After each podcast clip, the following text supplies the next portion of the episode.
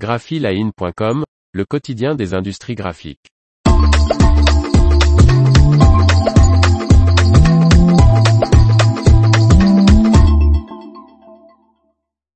Stora Enso, 1 milliard d'euros pour construire une méga usine de carton.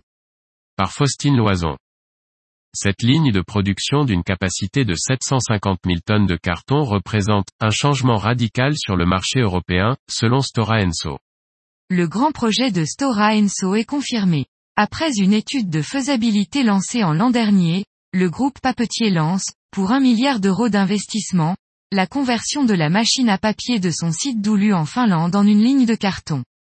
Cette ligne d'une capacité totale de 750 000 tonnes de carton devrait démarrer au début de l'année 2025.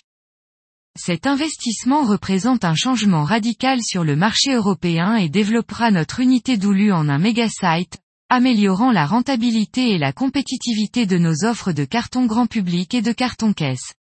La ligne convertie sera la machine FBB la plus compétitive en Europe, ce qui nous permettra également d'optimiser la production sur d'autres sites pour débloquer une croissance supplémentaire, déclare dans un communiqué Anouk Azurinen, vice-président exécutif et responsable de la division des matériaux d'emballage.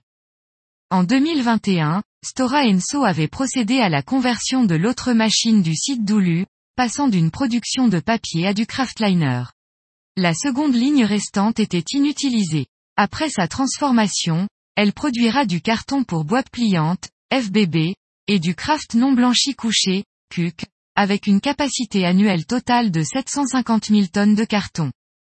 Stora Enso cible les marchés des emballages alimentaires et de la boisson, et en particulier les surgelés et les réfrigérés, et les marchés des aliments secs et du fast-food, principalement en Europe et en Amérique du Nord.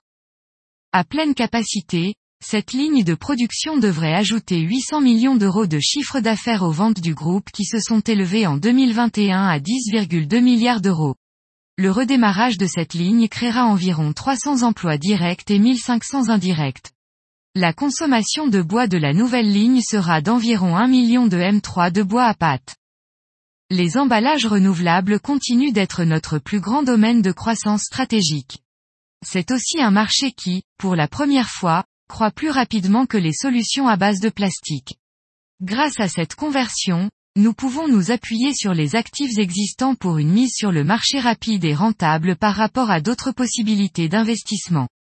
Cela nous place dans une très bonne position pour stimuler la croissance des revenus et gagner des parts de marché, indique Anitsa Breski, présidente et chef de la direction de Stora Enso.